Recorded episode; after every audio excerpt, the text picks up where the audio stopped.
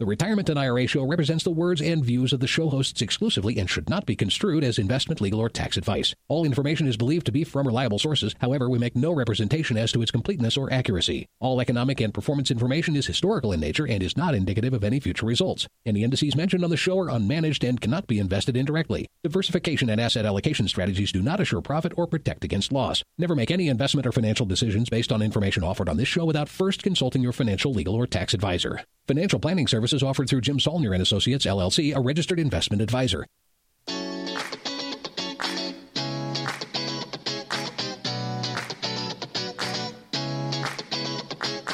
This is the Retirement and IRA Show coming to you from beautiful northern Colorado. Join us as certified financial planner Jim Saulnier, as well as Colorado State University finance instructor and certified financial planner Chris Stein, teach you about IRAs, 401ks, annuities, Social Security, pension plans, and estate planning in a fun and enjoyable show. Whether you are listening live in Colorado or streaming from their website or iTunes podcast, Jim and Chris want you to know that they're available to help you plan for your retirement. Just visit their website at jimhelps.com. That's Jim, H E L P S.com, and click the Meet the Team button on the homepage. Now, here's Jim and Chris with today's show. Welcome to the Retirement and IRA Show, EDU edition for this week.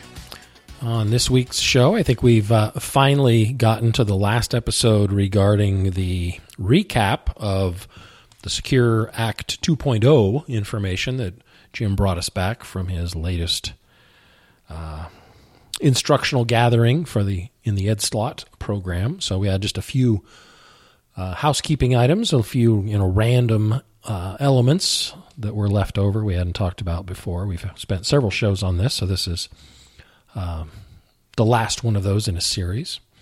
And uh, I'll bring Jim on because we've got somewhat limited time today. So, those of you who are committed to an hour and a half of walking on our show, you'll have to reduce the speed of this show just a little bit to get your hour and a half in.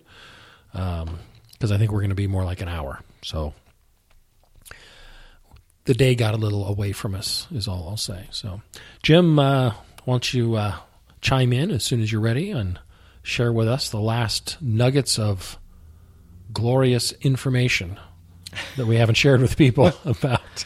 We will, because uh, there's probably more. And as I look through my notes, and because time is tight today, I'm thinking, eh, I don't think we'll get through everything. But as far as I'm concerned, we'll be done with Secure.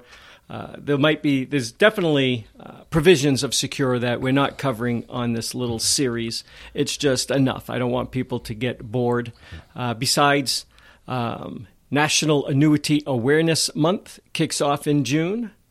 And today is, I think, the last day of May. Or tomorrow's the last mm-hmm. day of May. I forget. Mm-hmm.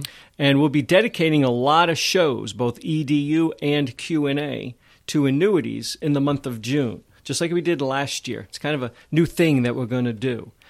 So there's a ton of stuff that we can talk about and teach you all about it. This is not going to be an annuity sales pitch. Y'all know that. We don't most annuities we don't like, but there's a, a time and a place we feel for them and I just want to give you guys the education you need to make your own knowledgeable and informed decision on annuities. Whether you use them or not, I could care less.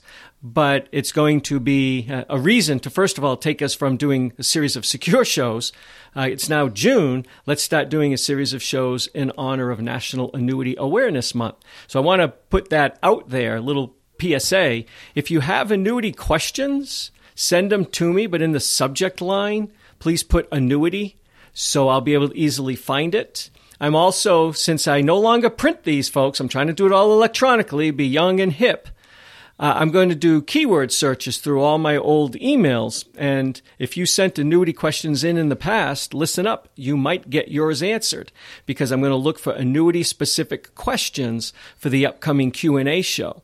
And in a way, Chris, Social Security, which we always lead with on our Q&A shows, is one big federal annuity for all intent and purposes. True. So Social Security will fit right in with the tenor of our shows in the month of June.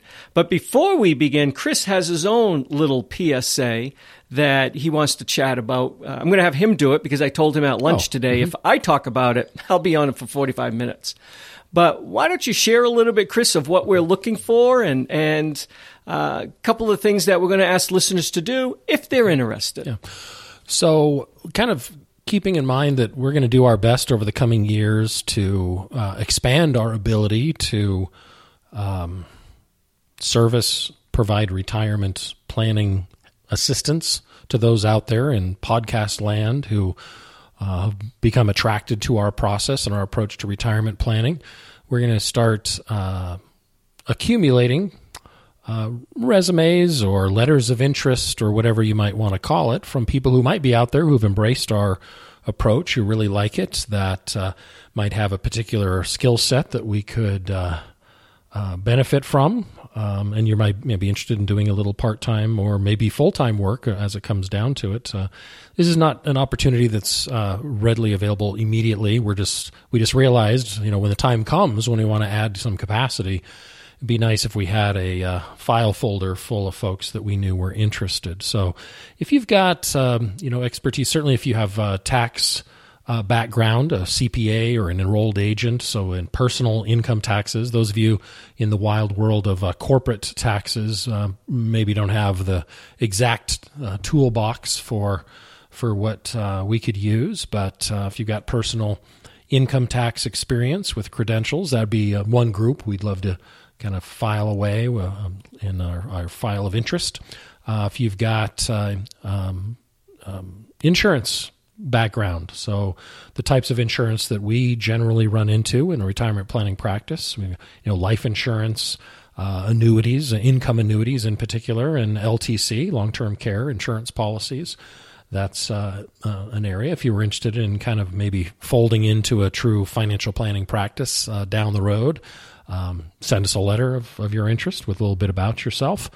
And then, you know, even, you know, those are credentialed or licensed uh, kind of positions, but, you know, if you've just kind of really become a follower of our approach and maybe do it on your own, and maybe you're the, the Vanguardian Excel spreadsheet loving uh, type and you've essentially done financial planning on your own as a do it yourselfer, but you feel like you're you know so into our process that you could explain it to other people or or handle questions as they come in uh, about our process from people who may not be as familiar as you are. Um, and you're interested in you know you know provide maybe you're semi-retired or retired from your from your previous career.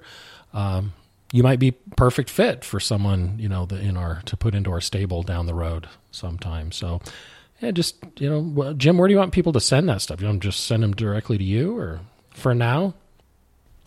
You can send them to me. I'm I'm fine with that. I'd be the best person to send them to. Really, also what we're looking for is to maintain a, a stable of of interested parties. Let's put it that way. When we continue to expand and grow, uh, Chris and I had to, or I and Chris came along and agreed. You know, I have to make a decision and I have decided that I would like to grow the practice. I have put that on hold for several years, especially post stroke. Many of you know I nearly died two and a half years ago, and it caused me to do some rethinking and what do I want to do and what am I going to do with the firm. And I have this vision of where I want to take the firm and how I want to create what, in my eyes, is going to be the ideal retirement planning practice to take care of yours truly, folks. I'm going to retire someday. Chris is going to retire someday. That's why we plan as a firm, excuse me, we plan as a team here at the firm. It's always been a, a hallmark of what I've been trying to do. So if I was to sadly pass away, maybe the next stroke I'm not so lucky on, or I retire, the firm isn't going to skip a beat. And we have that today. Now, granted, Chris and I are the, the leaders of the firm, and it would be big shoes to fill, but the firm could continue. We know, or I know, in order to get the firm to the level I want and to where I want it, in the not too distant future, we're not hiring now, but we do know in the not too distant future, could be six months from now, could be 18 months from now, we will want to bring new talent on board. And we're just interested on who's out there and might be interested in maybe working with us as a team member. That's all we're doing. Just looking for interest. If you're a tax professional, a financial planning professional, an insurance professional, especially with annuities and long term care and life. And as Chris said, just maybe a Vanguard VG, uh, as, as I affectionately call you, you guys, the, the engineer type, do it yourselfers, love financial planning, but also believe in our process. That's the key. We're not looking for people who don't believe in our process. But if you believe in our process and understand it enough and feel you could actually answer questions about our process or maybe describe our process with a little bit of training and coaching, of course, uh, let us know. That's all we're saying. We're just trying to fill our stable with interested people so if and when the time comes, uh, we'll be better positioned for it. But I did a lot of soul searching, folks, and I'm not making that up, on what I want to do post stroke. And you know, we paused, and we've been paused for a very long time, and I've made the decision. We will continue moving forward. And in order to do that, we're going to need talent. And that's all we're doing, kind of a little talent. So, what is that? Uh, isn't there a show, a talent search show? I know they're all over the place. America's Got Talent. America's Got Talent. That's it. America's Got Talent. So I guess we're looking for podcast listeners with talent. How's that? nice. Not not quite as interesting a show, I'm sure. I don't think ABC will pick it up in, in syndication. But that's essentially what we're looking for. If you got a talent that you think could benefit us, just let me know. It's all we're saying. And we'll see where it goes. And if you're a retiree or soon to be retiree just looking for part time, that's fine with us. We'd love to work with, we're a retirement planning firm for Pete's sakes. Working with retirees and a flex schedule, absolutely no problem. Or full time if you're still young and hungry and want to grow in the industry, same thing. So all doors open. We just don't have any openings now, but this is going to be the pool we're going to go to first. Okay. Anyways, I knew I would ramble on with that, but um, anyways, enough is enough. I want to finish secure, or at least as much as we can in today's recording. And uh, we do have a hard break shortly, so uh, Chris will scream and yell at me when it's time to shut up. But I'm going to keep going through my notes of things that I took at the Ed Slott meeting where we went over Secure 2. As you're going to see, and as I've been trying to tell you, we have the law we don't have the guidance. And think back to Secure One, way, way, way, way back there, three years ago.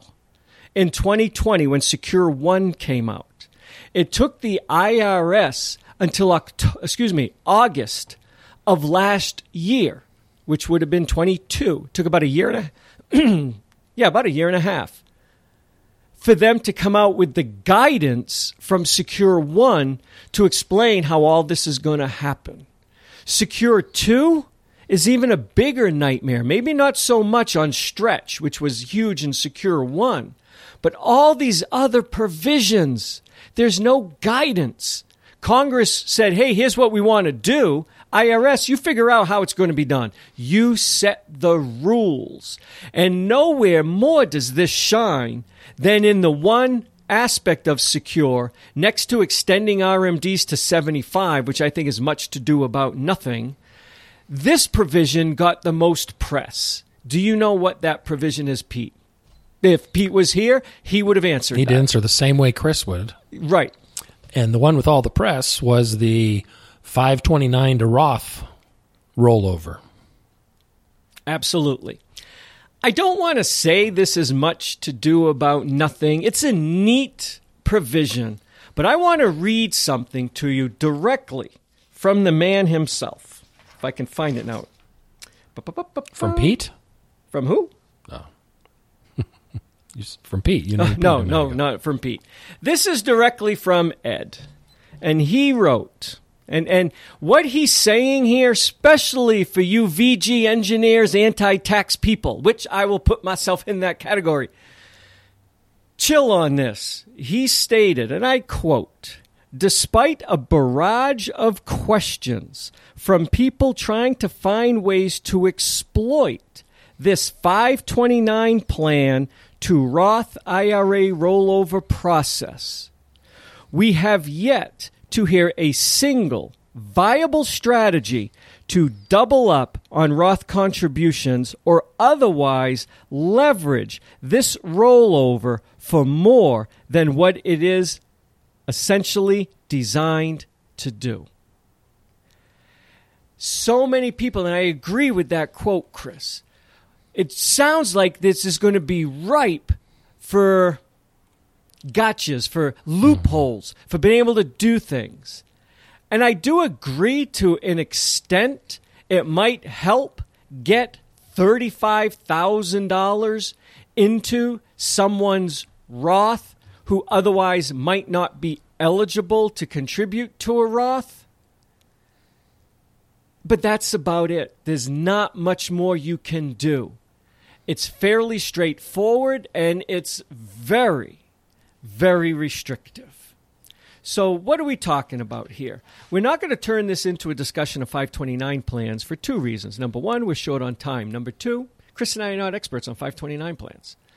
We don't do college planning. That's not what our firm does. Our firm is a distribution firm. Y'all know that. You're listening to the Retirement and IRA show. This isn't the retirement and college aid and tuition show. It's the Retirement and IRA show. Most people who come to us, their kids are already done school or their grandkids are going to school and they just want us to factor in X amount of dollars as part of their minimum dignity floor or fund number, wherever they want to put those expenses into funding grandkids' college. That's about the extent we get into it. 529s have a whole host of rules. We're not going to get into any of that. But if you have a 529 plan I guess one of the biggest downsides to them that everybody would say is what, Chris? I'm going to put all this money away for my kid mm-hmm. for college, and then what? We always hear it. Oh, what if they don't go to college, or they're super smart? What if they get, uh, you know, free ride, uh, maybe an athletic scholarship or something like that, and then uh, there's all this money that ends up in the 529 and no kid to use it. Right. That's that's people's biggest fear. Now, it's not necessarily a massive fear you're just going to have to pay a 10% penalty tax on top of income tax on any gain if the money is not used for college. It's not the end mm-hmm. of the mm-hmm. world, yep. but it's just an additional 10% penalty tax. But Chris is right. And, and years and years and years ago, before my firm truly specialized in retirement planning, I did a few 529 plans and I realized how complicated they were. And I would talk to people about them. And I don't feel comfortable talking about them anymore because it's been 15 plus years before I, I actually had to deal with these. But that was an overriding question. What if my son or daughter have a scholarship? What if they join the military and the military pays for schooling? Mm-hmm. What if they decide not to go to college? I know, Chris, you're, you're a college instructor. I get it. But honestly, folks, I think college is overrated. Not if you're going to be an attorney or a doctor, but how about a mechanic? And we are not disparaging mechanics. A mechanic put us in our place once.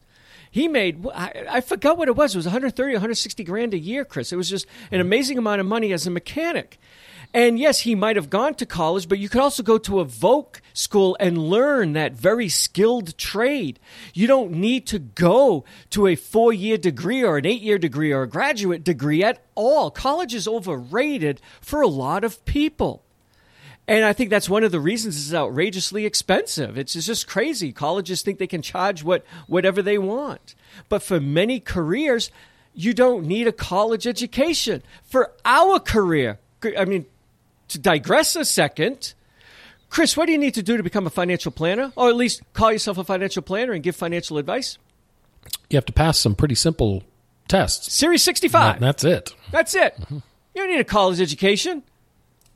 A Series 65 exam, and you can become a fiduciary advisor brokers get thrown under the bus. And I know there's some brokers listening to this, some registered reps. I get it. You guys have a hard time because of quote unquote evil commissions.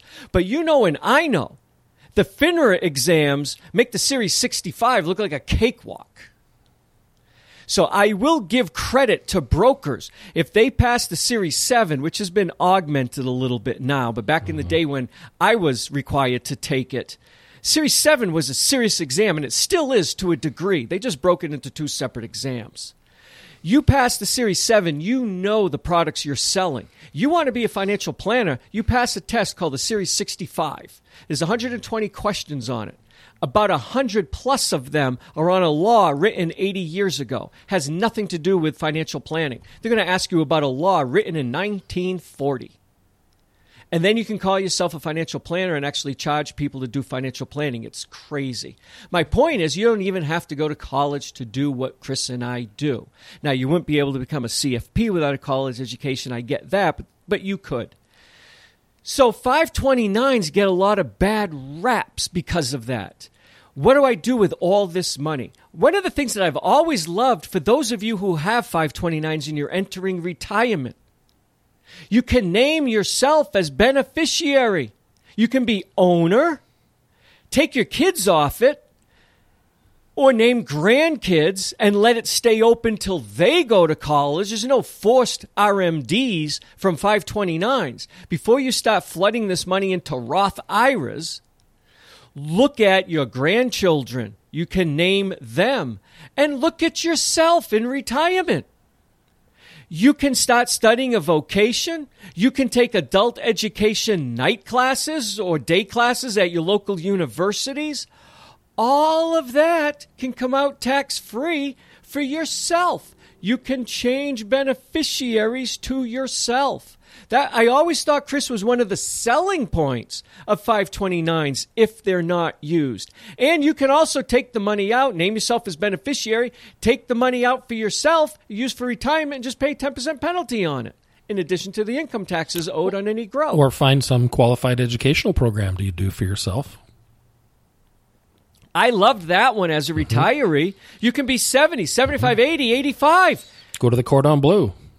The who? Paris. I thought that was food. Isn't cordon bleu a salad? It's, no, it's oh. it's. I have no idea what cordon bleu is. I thought it was a salad. I think you'd like it. You should try it sometime. No, it's not a salad, although there might be one. But it's also the name of a school. Oh, I didn't know that. Yeah. Seriously, are you just screwing me? It's a very famous cooking school. I have Paris. never heard of it. Hmm. Oh, it's a cooking school. Maybe that's why I thought it was a salad. Did they teach you how to make something to do with a salad? Sure I do. don't know, but I was as well as other things. Whatever. Getting off track here. So 529s have that flexibility, folks. So look at 529s like that. Like, wow, I can do all this kind of cool stuff with it. But if you still have money in there, Congress thought, hey, let's let some of that money go into a Roth tax free. Not necessarily the contributions, because your money is not tax deductible at the federal level. It may be tax deductible at the state level, depending on what state you're in and the unique rules around it. Some states require you to put money in only their state plan, not another state plan. But some states don't allow you to deduct anything, so they're all different. You have to know your state rules. But on the federal level, you can't deduct the money going in but you could take the money out tax free, the growth tax free if used for college. If not, the growth is subject to taxes and a 10% penalty. And that 10% penalty does not go away at age 59 and a half. The 10% penalty stays there unless the expense was a qualified educational expense for the beneficiary. So, Congress thought we should let some of that money go into a Roth IRA.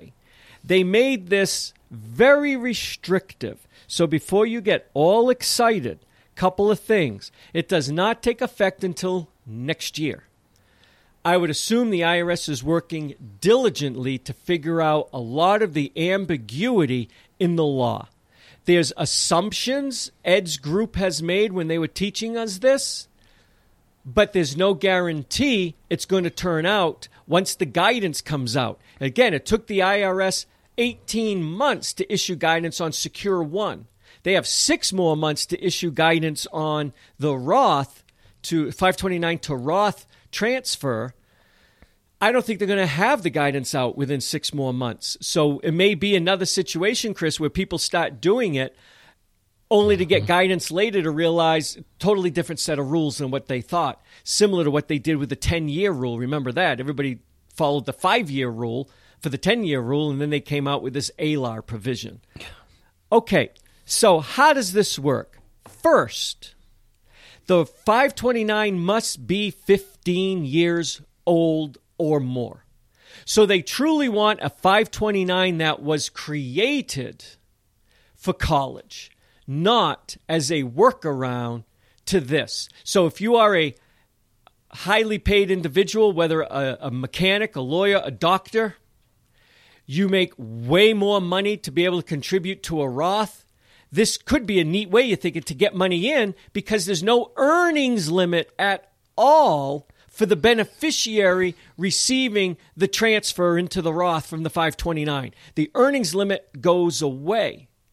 But you can't run out as a, let's say, a high, we'll keep talking about mechanics, a highly paid mechanic can't think, oh my goodness, I'm going to go out and I'm going to open up a 529. I'm going to name myself as beneficiary, which you can totally do. So I'm going to create a 529, name myself as beneficiary, and then transfer that money into a Roth. First, you're going to have to wait 15 years before you can do it because the 529 has to be 15 years old. And then any contributions and their associated earnings cannot be more or less than five years in the, the account. So you can't open an account, wait 15 years, then put money in and try to move that money immediately. Money has to stew inside the 529 for the 15 years. Well, the 529 needs to be open for 15 years. Money has to stew for five years. Think of, and that was my question that I asked the group. How are you going to keep track of this, Chris? Is it, it's got to be a form similar to 8606. Yeah, something. Because the 529, you cannot move any contribution and growth made during the last five years. So it's only contributions from year six and earlier. So you're going to have to keep ordering rules, keeping track of each year's contribution and the associated growth on those contributions but not contributions within the last five years. You can't include that growth. So you're somehow going to have to proportionately weigh how much of the growth is attributed to money that was put in six years or more, and how much of the growth is within the last five years, and not move any of that. Can you figure out how you're going to do that, Chris? Because I can't with a very sophisticated spreadsheet designed by a VG engineer. but this is what the custodians are going to have to track because I'm guessing the custodian is going to have to report this on a 1099. Or is it going to come down to you reporting it on a form like 8606? No guidance. Nobody knows. What are the ordering rules? We assume the ordering rules will be original contri- the oldest contributions are coming out first. And is it just contributions like in a Roth? Just contributions, then growth? It's it's I don't know folks on how this is going to work. But one idea even though Ed said he can think of no viable unique little loophole I'm intrigued if you have someone where you know, you have a son or a daughter where you know these kids are killing it. They're going to be a top notch Tesla mechanic, or they're going to be a top notch attorney, or doctor, or whatever, or electrical engineer, or any type of engineer. They are going to have earnings far above. Maybe you just open up a Roth, excuse me, a 529 now. Put 500 bucks in, get a 529 going and in 15 years they can start doing it. But you tell the kid, hey, it's open. Stop putting money in. Just get money in. And in 15 years, we're going to be able to get 35,000. Now, in the law, there is no automatic inflation adjustment on that 35,000. I guarantee you, future Congresses will raise that. And maybe someday they'll make it automatic tied to inflation. So just think of it in today's dollars. I agree in 15 years, 35 grand ain't going to be that much, but I'm sure they'll allow you to move the equivalent of 35 grand. If you really do feel your kid is going to kill it, start opening if you don't have one already. And if you do have a 529 for your kid, don't be in a rush to close it. leave a little bit, even if you want to take out the money, name yourself as beneficiary, take the money out for yourself, then name your child again when there's like 500 bucks in there, just to keep that one open for 15 years. Because there's no guidance, Chris. Is it 15 years like the Roth, where you can open up a Roth? Now, the Roth only has that five year rule, but you can open up a Roth and then close it. And five years later, you will be considered to have a Roth for five years. Or is this 15 year for 529s? Literally, the 529 for that kid must have been open and kept open. You follow where I'm going with that, Chris? Nobody knows. Yeah, we don't know. What's what's the rule? My gut tells me it's not going to be as liberal as the Roth five year. It's going to be very restrictive, where the 529 has to be there with the kid as beneficiary. And because you can't move money within the, the first five years or so, remember that the whole rule, but you can explain to your child, hey, your earnings are way too high, but I opened this Roth, excuse me, this 529 and named you as beneficiary way back in at 25 you were even done college but i just had faith in you. I knew it was going to work. I knew you would be successful. I never told you about this. But you have it and it's now 12 years old and you can't contribute to a roth. But why don't you start taking your annual contribution that you want to make to a roth put it in your 529 and then in 5 years we can move that to your roth and do that every year for the next 5 years that kid can essentially get five years worth of contributions into a Roth. You follow? Does that make sense? What I'm trying to say?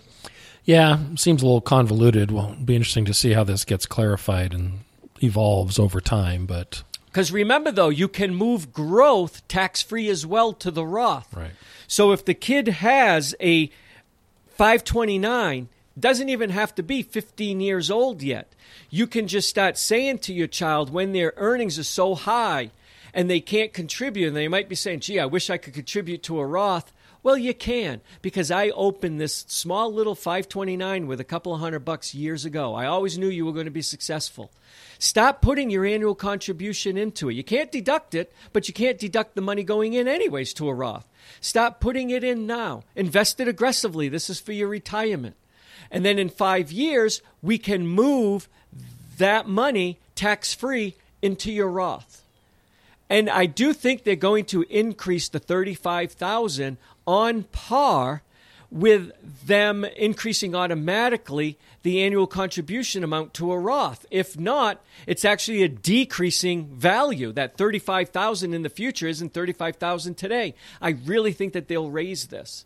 So if you think about what I just described and map it out in your head, it's kind of a neat way to help your child.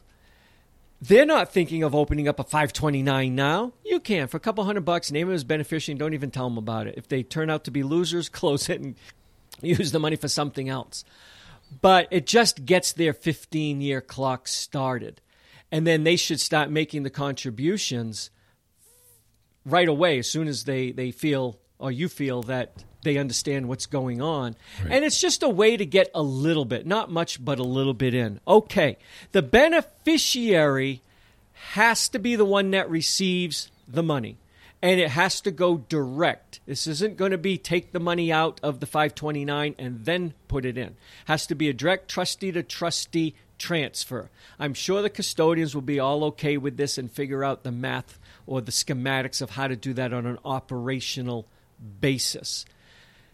Here's what we don't know you can change your 529 beneficiary at any time. You can name yourself, mm-hmm. you can name your spouse, you can name your favorite podcast host as beneficiary. You can name your child, your grandchild. Is the 15 year rule, Chris, mm-hmm. per account or per beneficiary? Mm-hmm. Nobody knows. Anybody want? I'll open up the microphone to you. What do you think it's going to be? I have no idea. I don't know. I don't know. That's. Uh, I suspect they're going to make this so complicated and ineffective for most people that this ends up not being a super popular option for folks. But we'll.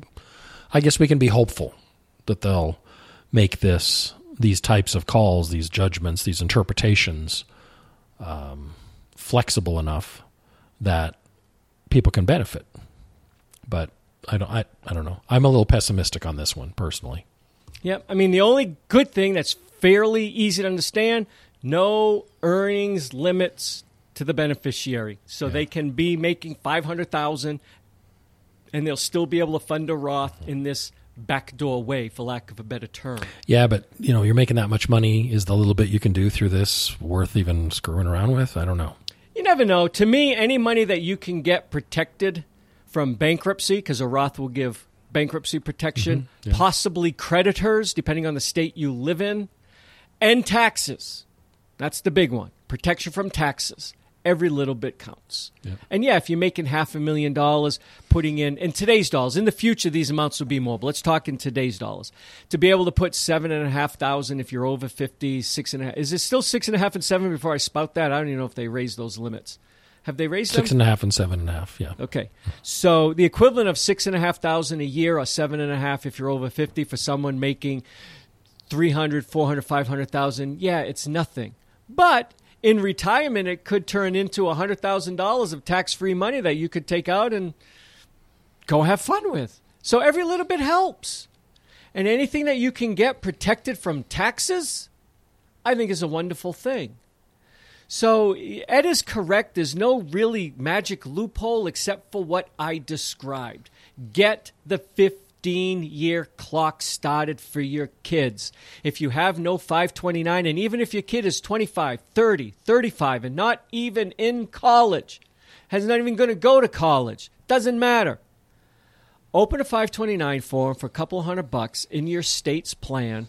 Uh, use the do it yourself one. Oh, you VGs know that. Don't go through the broker and pay a commission. Do the, every state will have their own do-it-yourself version, and they have limits of like twenty-five bucks. Colorado's is twenty-five to open. Twenty-five bucks, folks. Mm-hmm. You don't have to put a couple hundred in. Get them open and don't even tell the kid. And then later on, you can tell them it's there.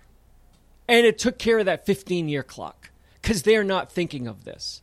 To me, it's 10 years after you open it. That's when you start getting them to plan. If they say, oh, I really wish I could contribute to a Roth, but I make too much. Start now. Here's your 529. your, your Roth contribution is going to go into the 529 in year 11. It's 10 years old. You got five more years to go. Here's year 11. Put the contribution in there. Put however much you want in. Let it start growing. Invest it aggressively. And then in five more years, that's the first dollars you can move. And then they keep doing that for, for year 11, 12, 13, 14, 15, and you can gradually get it into a Roth. So they're essentially making a Roth contribution in year 10, even though it's going to go into the 529 first. And I personally feel confident they will increase that 35,000 limit each year or at least every couple of years as they raise the IRA. Because remember, the IRAs go up automatically now for inflation. I do think this 35 will someday be indexed for inflation. That to me that was just an oversight. So I think that that's a great thing you can be doing for your kids and grandkids. Be careful with the grandkids though if they haven't gone to college yet. I'm not too familiar with with college aid, but 529s might have to be disclosed. But when the kid is done, just open one for them. 25 bucks, get the clock started. That's my take out of mm-hmm. this. Couldn't hurt. Okay. Small price to pay to get the clock going. Absolutely. That's the big thing. All right, couple other things. Let's keep going until Chris tells me to shut up. We got no more time. All right. This one's a good one because Chris and I scratched our heads forever on why they had this rule. I, I, know you have no idea what I'm talking about, Chris, but I bet you can figure this out. Which provision in Secure 2 was finally done because before they passed this rule in Secure 2, I couldn't figure out for the life of me why they had this stupid rule with 401ks. Roth 401ks. Let me let me oh, specify. Well, that makes the light go off, the light bulb go off. Um, it's got to be RMDs on Roth 401ks when there are none on Roth IRAs. There was a glaring disparity between that treatment for 401ks versus IRAs for no logical reason we could ever figure out. So now your Roth 401k, no RMDs, just like a Roth IRA. So there's not this automatic incentive for you to roll it out to the Roth IRA just to avoid having to take money out. So it wasn't going to be taxable, but keeping it within the sheltered space of this tax protected, tax free growing environment, that was that's a pretty big deal to a lot of people. So it's got to be that, right? Yep, that's the one. Yeah. So they finally got rid of that. So if you have a Roth 401k, you don't have to be forced to take money out. It was just a stupid rule. I I, am sure there was a reason why it was in there, but obviously it couldn't be a very difficult reason because they just decreed, nah, no more. Maybe the maybe the, there was lobbying by the 401k plan providers, and they're like, we don't want these things to stay open forever, so please leave this provision in, even though it goes against, in my opinion, the fiduciary duty that they have to their plan participants, forcing them to take it out when they otherwise wouldn't want to. Um, if that was the reason, it never should have been a reason in the first place because of this fiduciary deal. But maybe that was the argument they were making. We don't want to, you know, we don't want them to hang out here forever and ever and ever and ever. So uh, give them incentive to leave. Precisely. I kind of like that. I think now this is just my opinion, folks. The government, especially the Department of Labor, who's 0 for 2 mind you, because PTE 2020 02 essentially died on the vine when a court in Florida ruled it, uh, I don't want to say unconstitutional, it's not what they ruled, but they just ruled it's. They, they can't do it. The way PTE 2020 02, we did a whole show on it. It was to kind of restrict being able to move your 401k to an IRA if you were going through an advisor. The government feels, and I have to agree with them to a degree that Americans are losing too much money unnecessarily in asset management fees. And they feel moving from a 401k to an IRA, especially to an IRA that's being managed by someone who's charging one, one and a half, one and a quarter, or whatever the AUM guys out there and gals are charging, uh, is too excessive. I think under the Obama administration, who first floated this, uh, I can't remember the amount, but it was billions and billions of dollars per year. Of course, they never released their calculation behind it. They just released a headline number. Uh, they said is lost in retirement savings to quote unquote excessive fees. Of course, they never defined what excessive means either. But the government doesn't and has really been trying to crack down on retirement dollars being lost to quote unquote excessive management fees. If you're a longtime listener to this podcast, you know I rile against the AUM approach and what Chris and I feel are excessive and unjustifiable uncapped management fees. They are completely lucrative, they are scalable, they're easy. And the industry loves it because they can make a hell of a lot of money for doing very little work, in my opinion. Quote unquote, managing, especially an accumulation portfolio. Distribution portfolio, that's where a good advisor earns their keep, in my opinion. I'll, I'll admit that.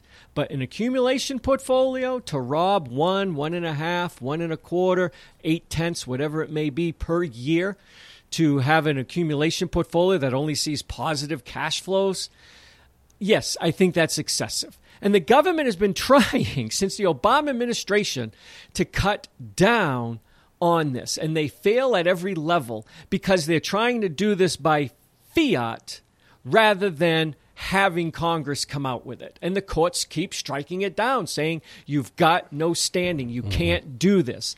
And the DOL is now 0 for 2. The DOL rule got thrown out by the courts. PTE essentially got thrown out.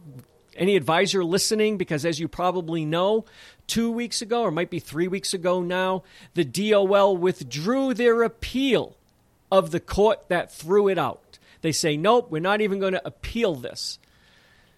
They said, we're going back to the drawing board and we're going to come out with version three of this rule.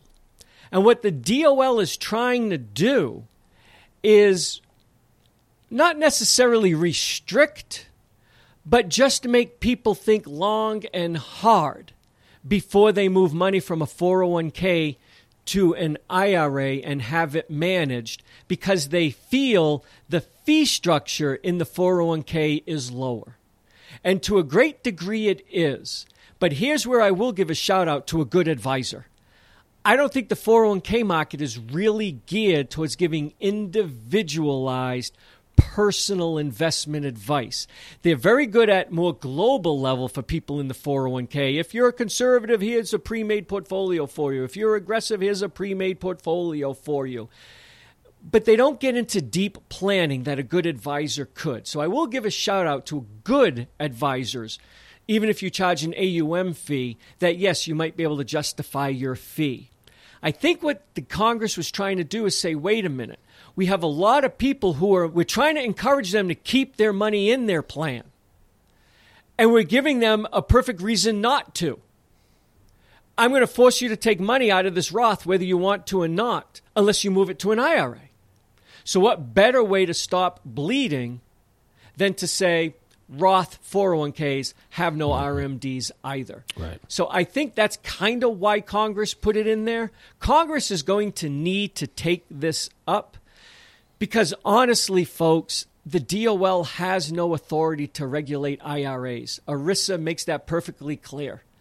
They're really contorting themselves like uh, like Gumby, trying to bend themselves into a hundred different directions to justify making fiduciary rules with an IRA when it was never explicitly given to them.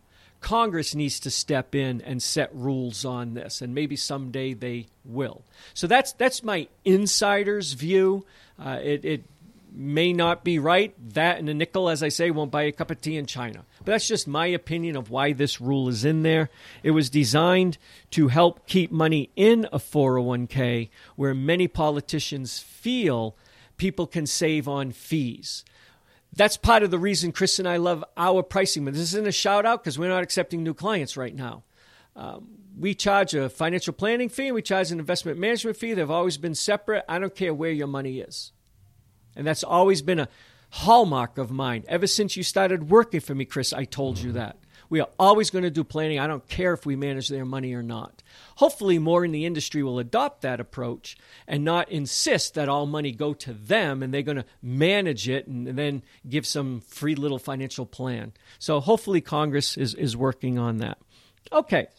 Um, do we have any more time to keep going on to a mm-hmm. couple? Yeah, we can do a little more. All right. Uh, the Special Needs Trust, we're getting into one uh, we're going to do separately on um, applicable. I've been practicing that word. Applicable multi beneficiary trusts. Uh, AMBTs. This, do not have enough time to talk about AMBTs uh, on today's shows. Um, how about employer plans can now go into Roths? That's a pretty cool one, don't you think? Yeah, that one's been uh, attractive to a lot of people I've talked to recently. Okay.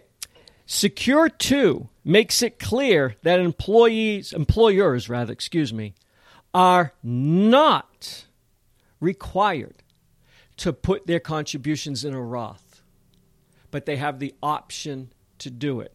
So this is an option that not everyone is going to be able to take advantage of. Because right. right. now, prior to Secure 2, and this takes effect uh, I can't see it in my notes. I don't know if it took effect this year or next year. Oh, starting in 2024.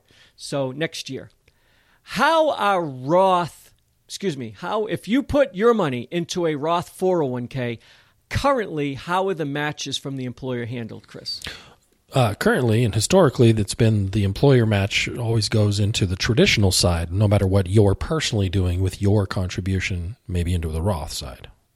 Exactly.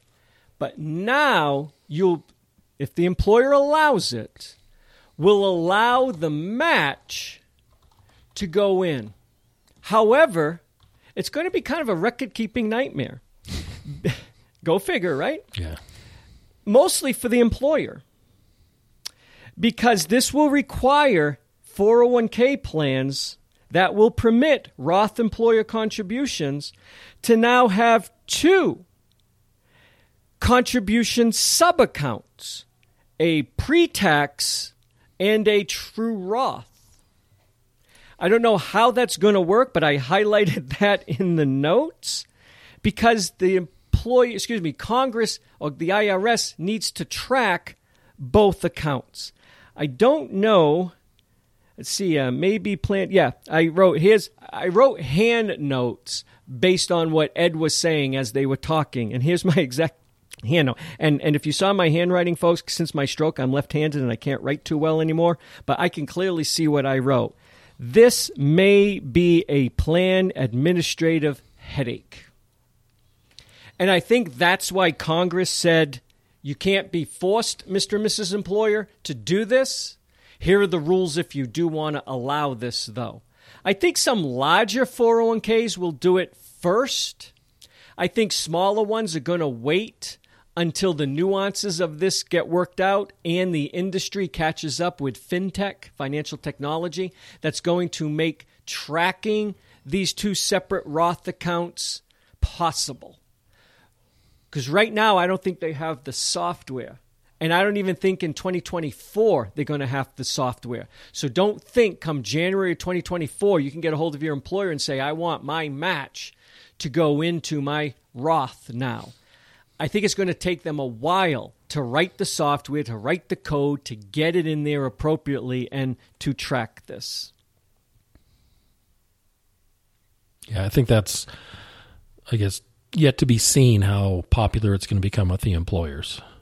Because there are a lot of provisions that were allowed or, you know, by IRS, by Congress, making things permissible that a lot of plans either were very reluctant to or slow to adopt, or maybe just completely never adopted them.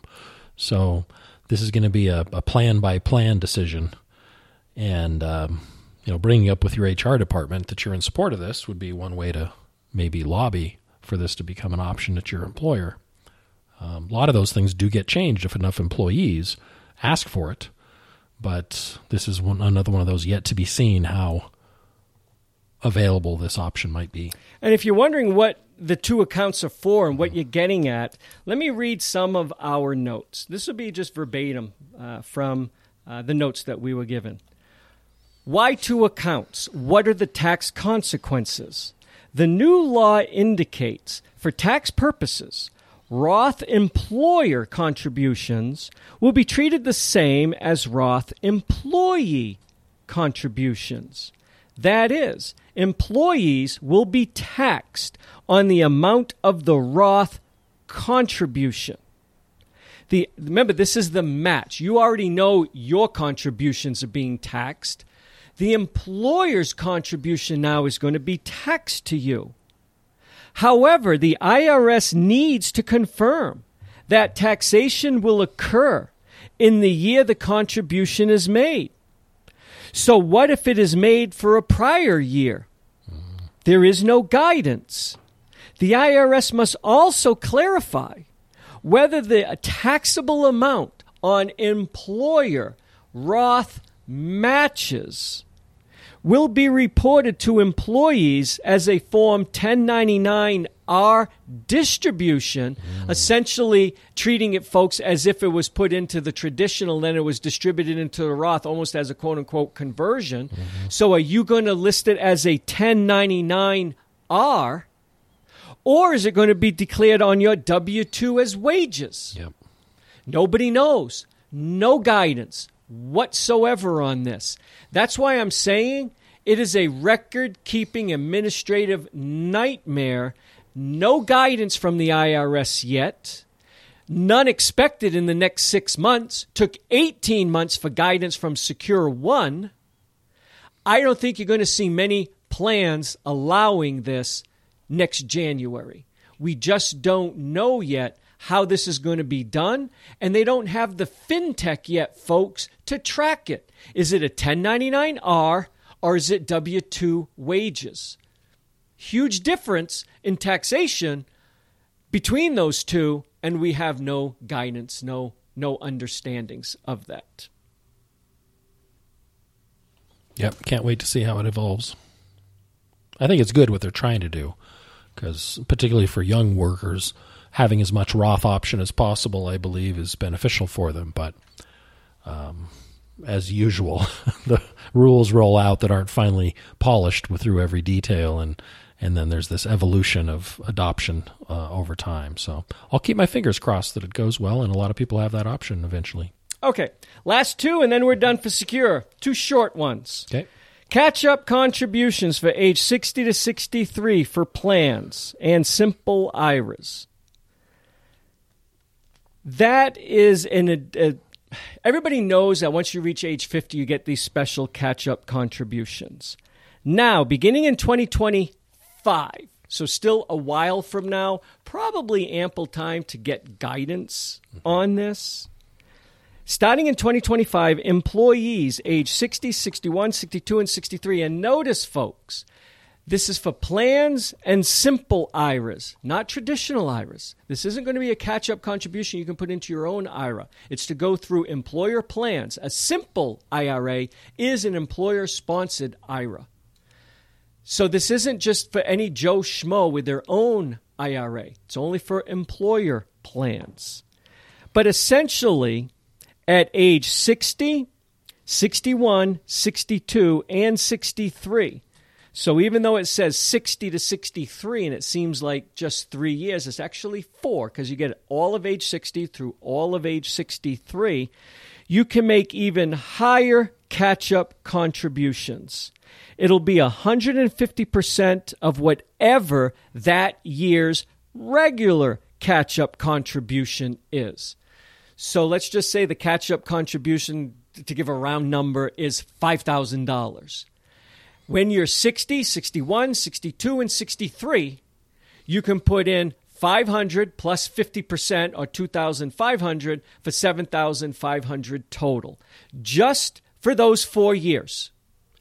Well, there's also, in your example, you'd actually fall under the, the larger cap of 10,000. It's the greater of $10,000 or 150% of the standard catch up contribution. Did that catch you by surprise? Yeah, because that's not in my notes, so I don't know what you just said. Can you put it in English? Yeah, so the special catch up contribution for people 60 to 63 is the greater of 10,000 or 150% of the standard contribution. So right now the 10,000 is going to be bigger. As the regular contribution starts going up, then 150% of the standard contribution is going to exceed that possibly. But I think they're talking about growing the, the 10,000 amount too. So the, the minimum special catch up I don't see. I, and Chris, I am not disputing you at all. I'm just well, maybe reading I don't have the all latest, my notes. Yeah, maybe I don't have the latest. Let, uh, let me read my notes. thing, so. This is verbatim. It's a very short paragraph we spent on this because it's just an added catch up. Let me read exactly what's in the book. For those employees who are age 50 or older, the employer plan probably allows them to make catch up contributions above the regular deferral limit. For example, in 2023, employees can make an extra 7,500 on top of the regular 22,500 of 401k deferrals. Starting in 2025, employees age 60, 61, 62, or 63 can make even higher catch up contributions. The catch up limit for 2025 will be 150% of the regular catch up limit in effect the previous year. Higher catch ups will also be available for simple IRA participants only. That's all they dedicated to this. Nothing Hmm. about 10,000. Yeah, I've read in several locations, and and maybe, yeah, I'll well, let me go while you're talking about the second topic. I'll go to a a very reputable source to confirm this. Dr. Google? Now I'll go and check it with Kitces, Kitces? or Ed Slott. And, and This see. is Ed Slott. Well, yeah, but I'm ch- verbatim from, catching from Ed. The uh, up to date Ed Slott, maybe. So, because it's in many places described like I described. So, Okay. The next one, and this is the last one as Chris looks that up because I, I don't have anything in my notes on that 10,000. And it's possible that Ed missed it. He's not perfect. This is the wrap up finally, and this one has already ticked off some of you listeners because you, you voiced it to me, not angrily towards me. I have nothing to do in this. Just some people have written to me, I think, just as a way to vent, that they're kind of angry over this. Uh, and again, it's, I think, Congress's way of screwing it to people who actually apply themselves and are successful. Uh, somehow you are evil and should be vilified. Mandatory Roth catch up contributions. Let me just read what Ed wrote, and he wrote just, just one paragraph on it again. Starting in 2024, certain age 50 or older plan participants who want to make catch up contributions must make them as Roth contributions. So, in other words, you can't deduct it. You got to put it in uh, a Roth. You have no choice. What they're trying to nail here, folks, as you'll see when I continue reading, is getting people who are in the, say, the highest bracket, which is 30 it's 30 37 it's going back up to 39.6 um, but by then it'll be 39 or close to 39.6 they're trying to keep people who are in the 37 or 39.6 bracket to put it in a deductible contribution and then later convert it in the 28 or 32 brackets into a roth so they're saying if you make certain amount of money you must put your catch up contributions into a roth I think this might be the precursor, folks, to mandatory Roth for people who make more than a certain amount of money. They're just getting the door open. They're saying your contributions, you evil, well paid people who succeeded in life, they're saying you can still deduct your contributions, your your uh, elective deferrals, as they call them. But if you want to put extra in, that catch up, you have to put it into a Roth and pay the higher taxes. Mm-hmm. No more getting the deduction now while you're working and then converting it in lower brackets, which we love doing that strategy. So let me continue reading as Chris is researching this. This rule applies to anyone with wages in excess of 140,000 excuse me 145,000 indexed for inflation in the previous year. And then I highlighted and also wrote some hand notes. Because of the reference in the law to quote unquote wages, remember that, folks, they defined it as wages. It appears that self employed individuals who actually don't earn quote unquote wages can continue to make catch ups on a pre tax basis. They defined it as wages. I think in the guidance, they're going to come out and explain what wages are. So do keep that in mind. Uh, and I wrote in, in my handwritten notes. What one, I apologize, folks. One, I can't read my handwriting. Again, it's my stroke, folks. I'm sorry. I can't read what I said above that, but below it, it looks like I wrote, "Don't count any other wages?" Question mark. Ask Ed. I didn't ask him about that, but it was my take that they haven't defined if you're self-employed. What way are you counting those wages or not? And what about other type of, of income? Is that going to count as wages? What if you have massive interest income and it's making your quote unquote gross income higher? Are they counting that? Or is it actual wages for that employer? Is it only W 2? Would it be K 1? No guidance. They just said wages. So don't stop freaking on this yet, folks. We don't have the guidance for this provision of the law of what they're defining as wages. I don't think they're going to allow such a huge loophole for self employed people to be able to do this. So I think they are going to count multiple sources of income as wages. Will they count taxable interest?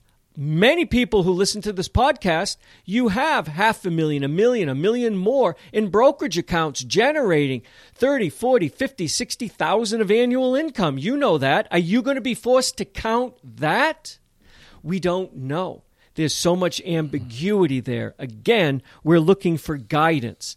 The bigger takeaway is where I think they're going with this. I think there will become a time, especially once they define what quote unquote wages are, where if you earn more than a certain amount, and it will probably be an amount that most people listening to this podcast are earning or will eventually earn, they're going to force you into Roths. So they can tax you at higher amounts now rather than allowing you to get a bigger deduction at 39.6 in the not too distant future. Remember, January 1st of 2026 is going back to 39.6, where you can get a deduction at 39.6 essentially. I know because of the brackets, it's not quite that, so hear me out. But they don't want you getting deductions at that level and then converting them later at much lower tax brackets. They think that is a quote unquote loophole, and I think this is the first step. Did you find anything about that ten grand? I did. I yeah, I've got anything. I've got clarification on it.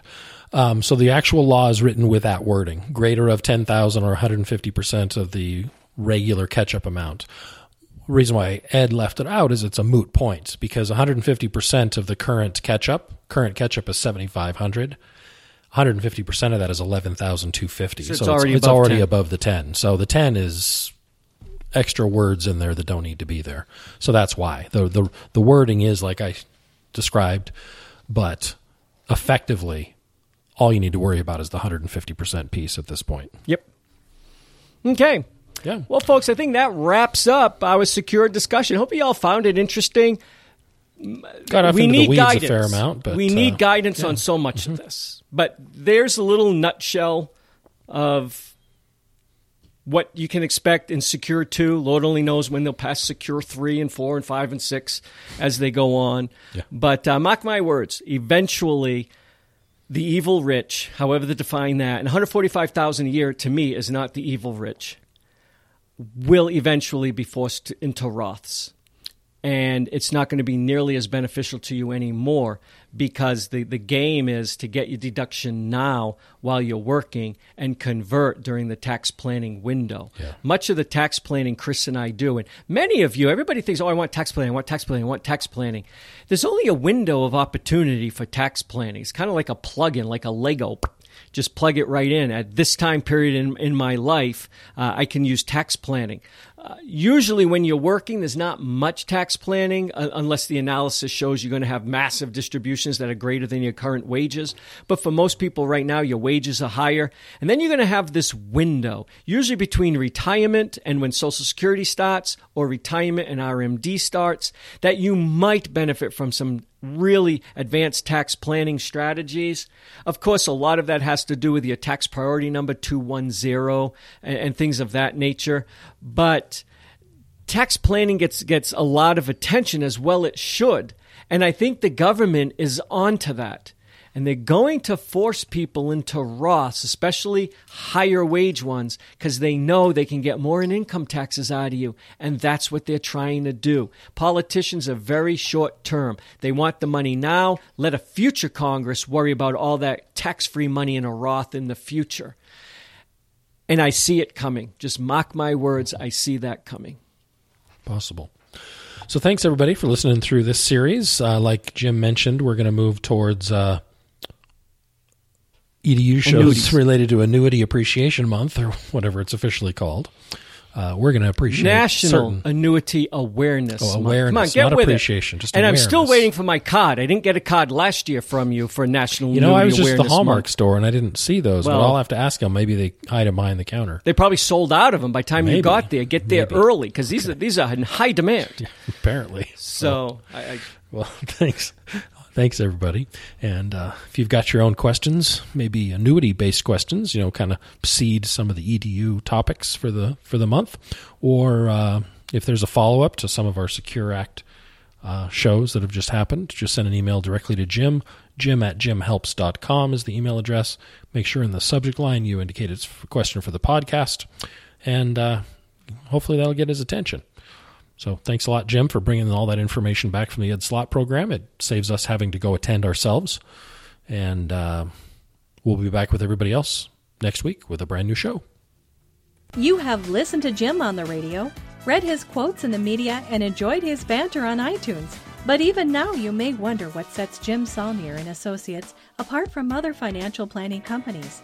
The answer is quite simple. Jim's diverse team of professionals specializes in retirement planning. They form a lifelong relationship with you and measure their success not through product sales, but through the security and prosperity you may achieve in your retirement.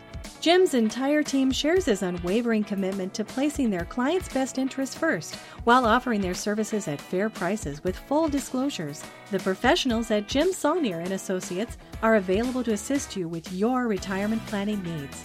Visit jimhelps.com to schedule your complimentary coffee and a second opinion meeting. That's jim, H E L P S dot com. Or call 970 530 0556. The Retirement and IRA show represents the words and views of the show hosts exclusively and should not be construed as investment, legal, or tax advice. All information is believed to be from reliable sources. However, we make no representation as to its completeness or accuracy. All economic and performance information is historical in nature and is not indicative of any future results. Any indices mentioned on the show are unmanaged and cannot be invested indirectly. Diversification and asset allocation strategies do not assure profit or protect against loss. Never make any investment or financial decisions based on information offered on this show without first consulting your financial, legal, or tax advisor. Financial planning services offered through Jim Saulnier and Associates LLC, a registered investment advisor.